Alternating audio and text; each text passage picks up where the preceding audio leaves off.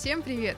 Это подкаст Escape, подкаст, в котором мы рассказываем историю людей о том, как их спасали разные игры, сериалы, анимация и какие-то другие попкультурные медиумы. Мы тут, чтобы доказать одну очень важную идею. Идею о том, что поп-культурный эскапизм, то есть уход в другие миры, это не побег от реальности, а очень классный и доступный каждому способ примириться с этой самой реальностью. Героиня этого выпуска, Лаура, поделится своим опытом спасения через поп-культуру и благодаря ей. Лаура расскажет о том, как она вышла из абьюзивных отношений и смогла из них вырваться благодаря онлайн-играм. Привет. Привет, привет. Расскажи, пожалуйста, чем ты живешь, дышишь, чем занимаешься? Слушай, ну в данный момент я работаю дизайнером. До этого где-то, наверное, лет 10 я проработала художником по гриму. Сейчас я ушла полностью в дизайн, так как с детства любила рисовать, и для меня это осталось прям такой супер мечтой. Отдушиной. Да, отдушиной, которая впоследствии ушла во вторую профессию в моей жизни. Наш поп-культурный подкаст очень хочет знать, как ты относишься к играм, сериалам, анимации, фильмам и вот этим вот всем. Какое место поп-культура в твоей конкретной жизни занимает? Первое, скорее, да, потому что я еще тот задрот, если честно. Я постоянно смотрю сериалы, там, фильмы. Ну, то есть моя работа — работа за компом. Ну, то есть большее время, где-то, наверное, часов 10 в день я работаю за компьютером. И, соответственно, после, чтобы не выходить на улицу ночью, я сижу и играю в игры. Кайф. Во что играешь? Сейчас стыдно будет. А последние полгода я играю в PUBG Ну, конечно, первое место в моем топ-рейтинге — это Mass Effect, вся трилогия. Проходила, конечно, не очень правильно, начала со второй сначала, потом на первую переключилась, и третью я прохожу специально уже несколько лет. Я не хочу, знаешь, до последнего оттягивать Просто этот тянешь, момент. да. да. Ну, в основном я люблю стрелялки. Вот вчера мы сидели с моим другом, и он такой, я говорю, да скачай там вот эту игру. Он говорит, блин, я не хочу, там же настоящее оружие, там надо стрелять. Я говорю, э, ну ладно, я, наверное, какая-то плохая девочка. Ломаем стереотипы о женском Да. гейминге. Бесплатно, без регистрации смс. Ну что, давай тогда, наверное, перейдем к основной части нашей истории. То есть, в общем-то, как раз к твоей истории. Расскажи, пожалуйста, как ты попала в отношения, которые в итоге стали для тебя абьюзивными? Слушай, ну, конечно, по глупости, потому что я была, считай, ребенком. Ну, то есть мне вообще кажется, что люди до 25 те еще дети. Я имею в виду морально. Все мы, девушки, женщины, все хотим быть любимыми. И получилось так, что нашелся вот такой человек, как мне показалось, который дает мне это, эту уверенность в будущем, уверенность в любви там, и в отношениях, впрочем. Все потребности закрывал. У меня на тот момент не было больших потребностей, у меня были просто вот эти чувства и там, знаешь, вот такое. Мне не нужно было там э, дома, квартиры, машины, да и мне никогда не нужно, но, в принципе, супер все лайтовое было. Мгм. Я влюбилась, он довольно долго ухаживал, а, потом я уехала обратно. Этот человек был не в нашей стране, и я уехала а, обратно в Москву. В Москве мы начали переписываться, бла-бла-бла, вот это вот все, романтика. Через, наверное, пару месяцев мы решили еще раз встретиться. Встретились, и вот тогда у меня уже был, наверное, должен был быть звоночек, потому что какой-то какая-то ситуация была с ревностью.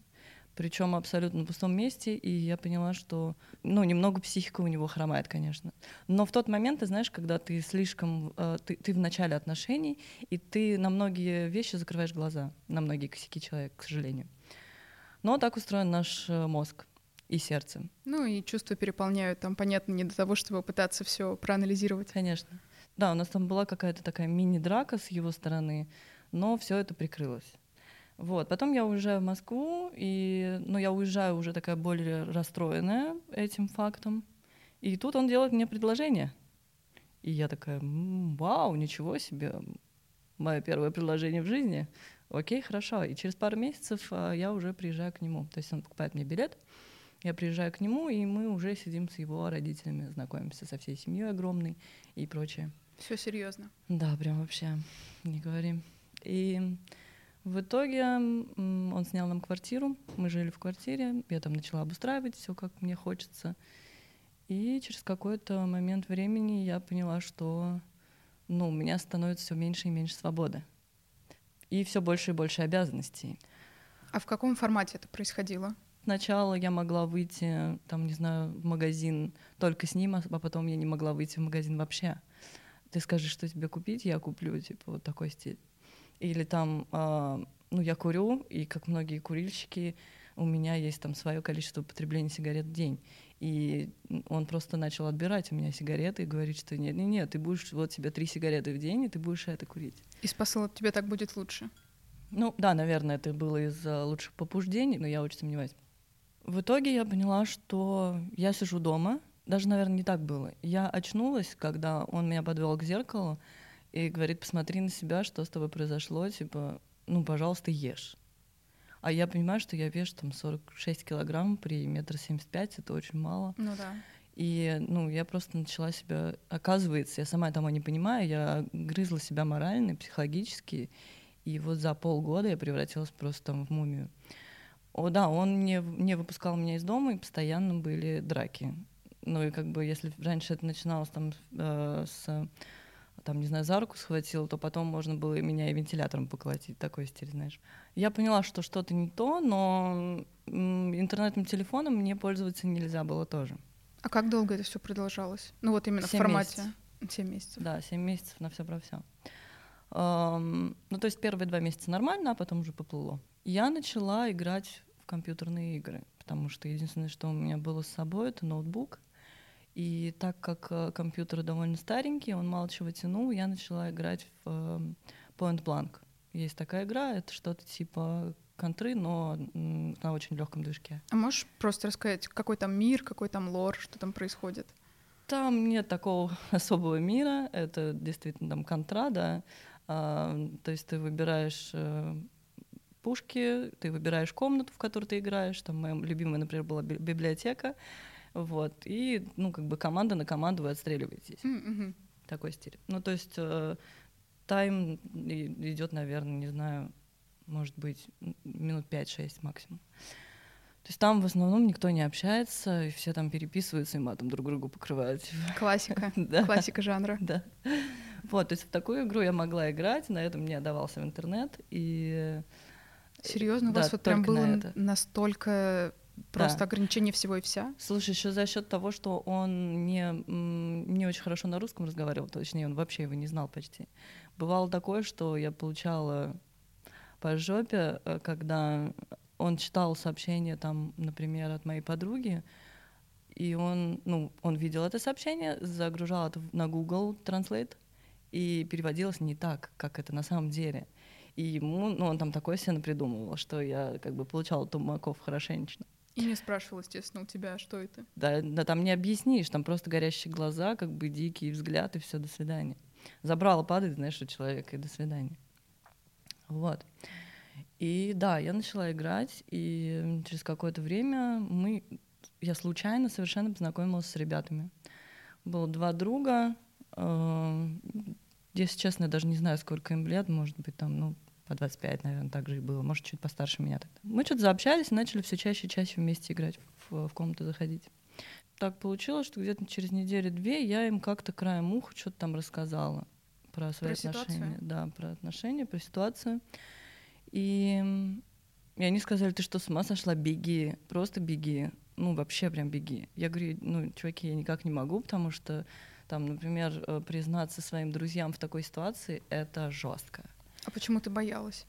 А, слушай, мне кажется, что многие жертвы абьюза боятся именно этого, потому что ты боишься, что в первую очередь загнобят тебя, скажут, что ну ты же сама показалась в такой ситуации, значит ты виновата. Поэтому, ну, а не то, что там, знаешь, родственникам в этом признаться, это еще хуже бы было. Легко было рассказать всю ситуацию каким-то непонятным людям, которых я никогда не видела и там знаю пару недель. И вы только в игре общались, да? Да, только в игре. Ну, мне как бы запрещалось везде общаться. А там еще невозможно было прочитать, он не смог бы никак Google Translate запулить это, потому что сообщения пропадают как бы со временем. И в итоге прошло еще где-то недели, две, может, три, и мы придумали с ними клевый план, точнее, они мне подсказали. И я записала номер телефона одного из чуваков э, как э, бывшего директора своего, якобы. И он мне отослал сообщение о том, что... А я знала, что мой, мой бойфренд, так mm-hmm. сказать, он супер меркантильный. И все, в принципе, что ему, ну, хотелось в жизни, это, знаешь, деньги, тачка и прочее. Вот. И в итоге этот, ну, друг мой из игры, он написал сообщение мне на телефон, что, типа, официальное такое, что, типа, бла-бла-бла, там, дорогая Лаура, приглашаю тебя там работать, бла-бла-бла, приезжай в Москву, мы тебе уже там купили билет и прочее. Вот, а контракт типа на три месяца, потом ты вернешься, куда хочешь, мы тебе купим билет и все такое. И вот там твой оклад, не знаю, там, я не помню, сколько он написал, ну там 3000 евро, там, знаешь, ну, очень красивый. Такой, да, вообще прям супер luxury.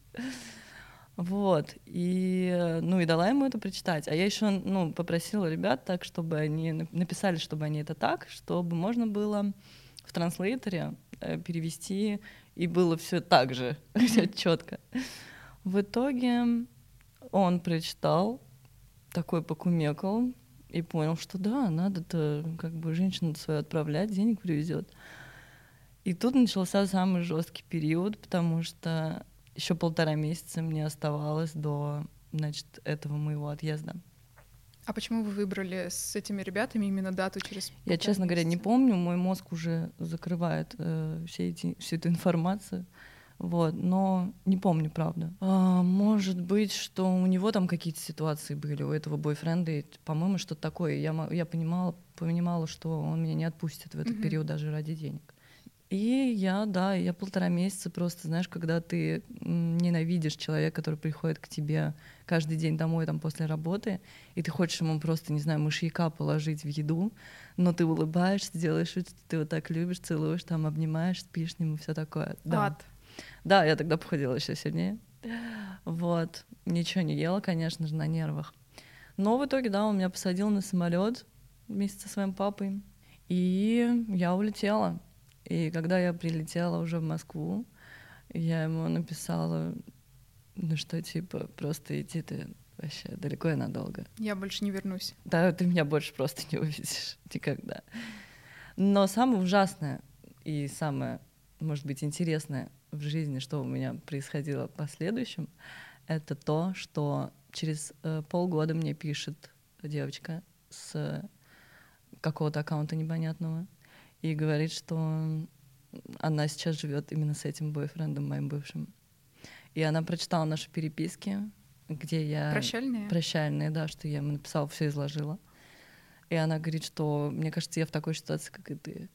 И тут я уже стала этим человеком из игры и разрули, разрулила с ним, с ней такую же историю. Вытащила в итоге? Вытащила, но мы придумали другую историю, что у нее заболела мама, и что маме нужна срочная операция. И вот мы до сих пор лучшие подруги, общаемся постоянно. Ну, типа, да. А с теми ребятами из игры вы общаетесь? Да, мы общаемся, поддерживаем хорошие отношения, они ок и они ну, до сих пор для меня как бы друзья, они не как бы они друзья, но э, мы не виделись в жизни никогда. Просто вот такой, знаешь, крутой жест для человека из сети. Ну и в целом кажется, что вот тот факт, что вы только по сети знакомы, он вообще не умаляет уровня вашего общения, доверия? Абсолютно нет, конечно. И у меня сам, у меня есть друзья по 5-6 по лет, с которыми я общаюсь только в сети. И, блин, самое странное, что есть даже мальчики, которых я там, с которыми я знакомилась в Тиндере, и мы никогда не встречались, мы просто общаемся, потому что они где-то живут в других странах, перекидываемся там крутой музыкой, знаешь, там заходим на друг друга лайвы, читаем, слушаем. Слушай, а скажи, пожалуйста, когда вот ты в отношениях поняла, что все не очень нормально, что так не должно быть, что это не очень здорово. Ты какие-то вот со своей стороны предпринимал попытки вырваться из этого? Да, конечно. Я пыталась уехать в МИД, съездить, mm-hmm. чтобы меня как бы депортировали из этой страны. Но я была поймана и получила по голове. В целом, когда вся эта ситуация с игрой сложилась, mm-hmm ты вот начинала общаться с ребятами, у тебя была, несмотря на провальные предыдущие попытки, надежда на то, что ну вот это вот в итоге окажется твоим спасительным ключом? Нет, ты... нет, абсолютно не было. Я думала, что это все не сработает так же, как и предыдущие истории. И, ну, то есть идея это была клевая, наверное, причем как бы идея не моя, а их. А, но я просто, я уже на тот момент была настолько, знаешь, э, поглощена вот этой вот ужасной историей своей жизни, что мне казалось, что ничего не изменится, что так и будет. Сейчас вот конкретно в эту игру ты играешь или вообще ты играла в нее после того, как вся эта, вся эта история закончилась? Слушай, ну очень редко, потому что как бы ну, PUBG все-таки. Есть покруче. Да, PUBG решает. Причем на компе PUBG я так и не пробовала. Но вот мой мужчина играет и говорит, что mobile решает все-таки. История прям очень цельная. Mm-hmm. Она очень крутая. Это реальная история уровня Netflix. Купите ее и сделайте сериал или фильм про. Сериал на два сезона. Сначала, сначала как тебя ребята спасали, потом как ты уже. Как я уже спасала, да. ну, то есть прям такая крутая преемственность. А как в целом вот весь этот опыт и особенно та часть, что тебя спасло именно игровое явление. А как, как оно тебя изменило, как думаешь? Ну, во-первых, э, я теперь четко понимаю, что я хочу быть в игровой индустрии. Это прям четко, я знаю. Может быть, да, уже как бы надо было начинать лет в 20, э, это понятно, но why not? Если что, всегда есть какие-нибудь э, инди-студии, куда меня точно могут взять. Безусловно, отвечая на твой вопрос, меня это все очень изменило, мне это очень нравится, и это навсегда останется со мной в жизни. То есть и поп-культура как таковая, и вся музыкальная индустрия, так как я проработала на MTV, и для меня это, ну, это это просто жизнь. И геймдев, собственно, получается. Да, геймдев это полное, ну, я не знаю, ну, то есть я вот, например, э, чтобы для примера, я спорю со своим мужчиной уже год, э, покупать PlayStation 4 или нет. Или пятую? Нет, или нет. А, или нет, ага. Потому что э, мы боимся, что мы ничего больше не будем делать. Вы не будете ничего делать? Да. Как человек, который случайно купил Switch, а. ничего не будете делать, ребят.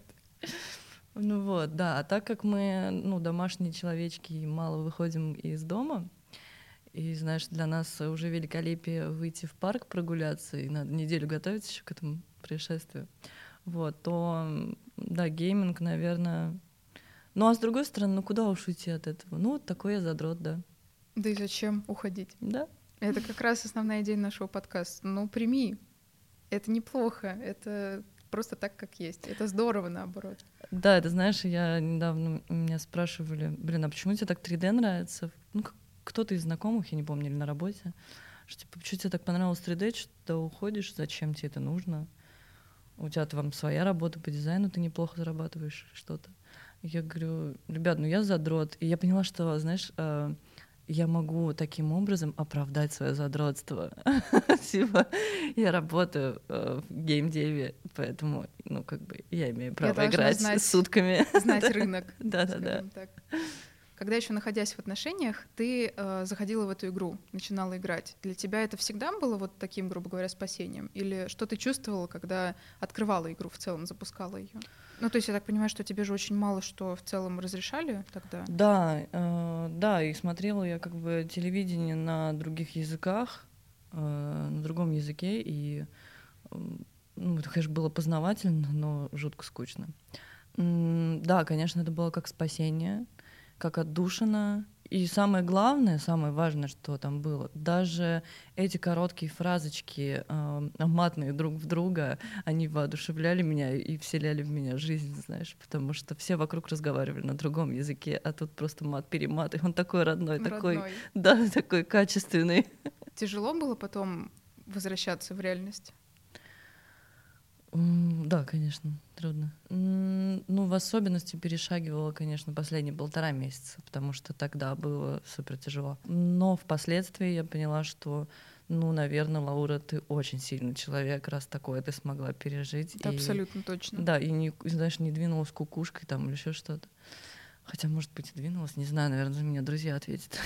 Как думаешь, почему тебе было просто открыться именно совсем незнакомым людям? Из интернета. Ну, то есть ты не знаешь, как они выглядят, ты толком не знаешь, кто они. Ты просто знаешь, что вот они играют в эту же игру и говорят на одном с тобой языке. Как так получилось, что именно им ты открылась? Mm, ну, а кому еще? Ну, как бы это единственные были чуваки, которые зацеп... Ну, мне, во-первых, мне повезло. Мне четко повезло, что эти ребята оказались клевыми и очень общительными и правильными. А во-вторых, как бы кому еще, если действительно там как бы ну там не общаются, не спрашивают друг у друга, как дела.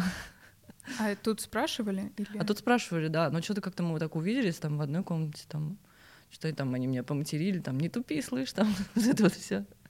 Потому что я всегда парю везде, везде во всех играх. Э, у меня Лаура везде никнейм, и все понимают, что это как бы девушка. Мгм. И знаешь, что это вот сразу, ну что ты там? Да, что- мне с этими ребятами, во-первых, повезло, во-вторых, там действительно никто не общается просто так. И не знаю даже, как это получилось. Мне кажется, может быть, если там есть какой-то Один, это он мне помог. м?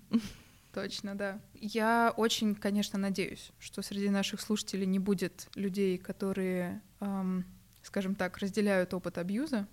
Кому я очень надеюсь, что мало кому приходится сейчас через это проходить.